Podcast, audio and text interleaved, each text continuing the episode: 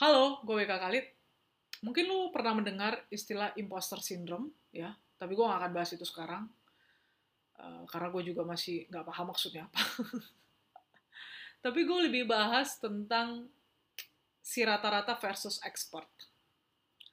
Jadi si rata-rata ini itu orang yang menguasai banyak bidang, tapi ya dia nggak pernah expert di bidang tertentu atau di satu bidang. Dia nggak pernah deep dive atau benar-benar detail, mendalam gitu tahu tentang satu bidang tapi dia tahu banyak hal gitu. Sedangkan di satu sisi ada orang yang uh, gue sebut si expert gitu ya itu adalah orang yang menguasai satu bidang itu saja atau mungkin dua bidang gitu ya. Tapi pokoknya bidangnya nggak sebanyak si rata-rata tapi dia sangat dalam sekali dia sangat spesialis sekali gitu. Mungkin kalau di dunia kerja istilahnya spesialis versus generalis gitu. Spesialis itu dianggap uh, sangat mengetahui, sangat mendalami tentang produk atau tentang satu hal lah gitu di sebuah perusahaan. Sedangkan generalis dia dianggap tidak perlu mengetahui sampai detail teknikalnya gitu ya, misalnya secara teknis seperti si spesialis, tapi dia mungkin diminta untuk membimbing atau memimpin tim gitu ya, mengatur dan sebagainya. Mungkin ini bisa kita bawa juga ke perenungan terkait dengan posisi-posisi dalam perusahaan. Ya, misalkan ada yang namanya manajer, ya uh, mungkin dia nggak perlu lagi tahu secara teknikal side-nya, tapi dia perlu punya leadership dan kemampuan untuk uh, mengatur orang atau manajemen uh, skill. Nah, semakin ke atas, manajemen skill-nya yang dipentingkan dibandingkan technical skill. Semakin ke bawah, technical skill-nya harus semakin uh, narrow gitu, semakin bagus.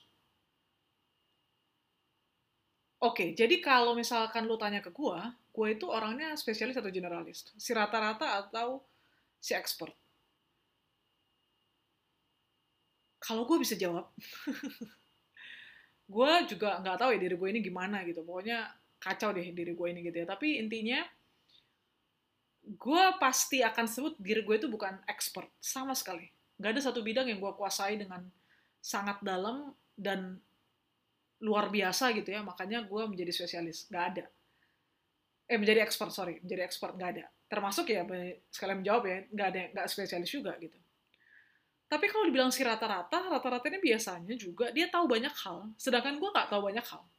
Jadi gue udah di si rata-ratanya enggak si expertnya juga enggak si spesialisnya enggak generalisnya juga enggak generalis itu biasanya punya kemampuan untuk memimpin gue enggak atau punya kemampuan mengatur ya memanage gitu. Gue enggak jadi sekali lagi kalau lu tanya gue, gue nggak ngerasa keempat istilah itu ya, si ekspor, si rata-rata, terus si spesialis, si generalis, gue nggak satu pun di antara keempat istilah itu. Kenapa? Karena gue uh, tahu beberapa hal dan itu dikit-dikit banget dan nggak banyak hal yang gue tahu kan gitu. Jadi nggak bisa disebut sebagai si rata-rata dan nggak ada satu bidang yang gue kasih secara menyeluruh dan dalam. Inilah sebenarnya alasan gue kenapa gue kepikiran untuk mengambil satu bidang yang gue benar-benar pengen tekuni gitu loh. Jadi gue kayak mencoba memetakan sebenarnya gue ini kesukaannya di mana ya, gue pengennya itu di mana ya gitu.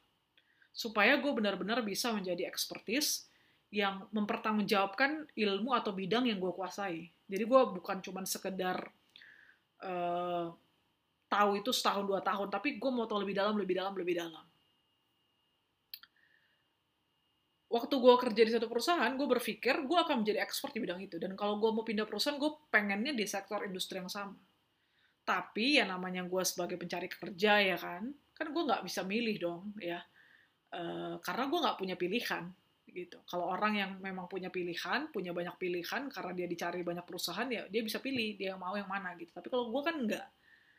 Nah itu gue menjadi uh, challenge juga buat gue gitu. Akhirnya gue nggak bisa pindah ke sektor industri yang sama itu. Tadinya gue berpikir kalau gue pindah ke, ke sektor industri yang sama, berarti kan gue udah lebih baik lah ekspertisnya gitu. Tapi karena gue nggak punya pilihan itu, ya udah. Akhirnya gue pindah ke tempat yang baru lagi dengan sektor industri yang baru. Gue harus belajar lagi dari nol gitu. Dan gue nggak tahu ini bertahan berapa lama. Jadi kalau gue lihat perjalanan hidup gue, gue ngerasa kayak gue selalu harus belajar sih banyak sektor industri yang gue jalani tapi kemampuan adaptasi itu memang tidak pernah tidak dimiliki oleh manusia selalu ada oleh ah, selalu dimiliki oleh manusia jadi walaupun uh, lu bukan si expert, lu bukan si rata-rata, lu bukan si spesialis, lu bukan si generalis, sebenarnya lu bisa pilih kok lu mau jadi yang mana. Gitu. Dan lu sebenarnya bisa melatih itu dan memaksa diri lu untuk bisa jadi sosok yang memang lu pengen gitu loh. Lu mau uh, di bagian mananya gitu.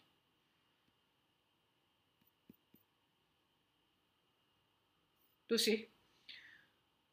Oke, jadi lu bisa pilih lu mau jadi apa, yakin lu punya potensi di sana, kalaupun lo nggak punya chance atau kesempatan untuk bisa mem, apa ya memenuhi yang lo pilih tadi misalkan lo pengen jadi expert tapi lo nggak punya uh, apa ya kesempatan atau chance gitu untuk menjadi expert ya sudah coba pikirkan lagi menjadi si rata-rata. Tahu banyak hal ya. Tapi uh, coba waktu ke, ke waktu gitu progresnya semakin uh, bertambah gitu untuk setiap bidang yang lo ketahui. Atau lu jadi si generalis yang punya kemampuan untuk memimpin juga gitu. Ya pokoknya jangan patah semangat deh ya. E, mau si expert mau si generalis spesialis rata-rata apa pun itu yang penting kita tuh belajar aja dari waktu ke waktu hari ke sehari gitu ya belajar hal baru terus semangat terus ada progress ada growth ya menurut gua apa pun yang kita pelajari uh, si expert itu kan akan terus belajar sih karena kan ada perkembangan zaman, teknologi bertambah, berubah, ya bergerak terus maju gitu. Jadi ya memang harus terus diupdate. Oke, okay, thank you for listening.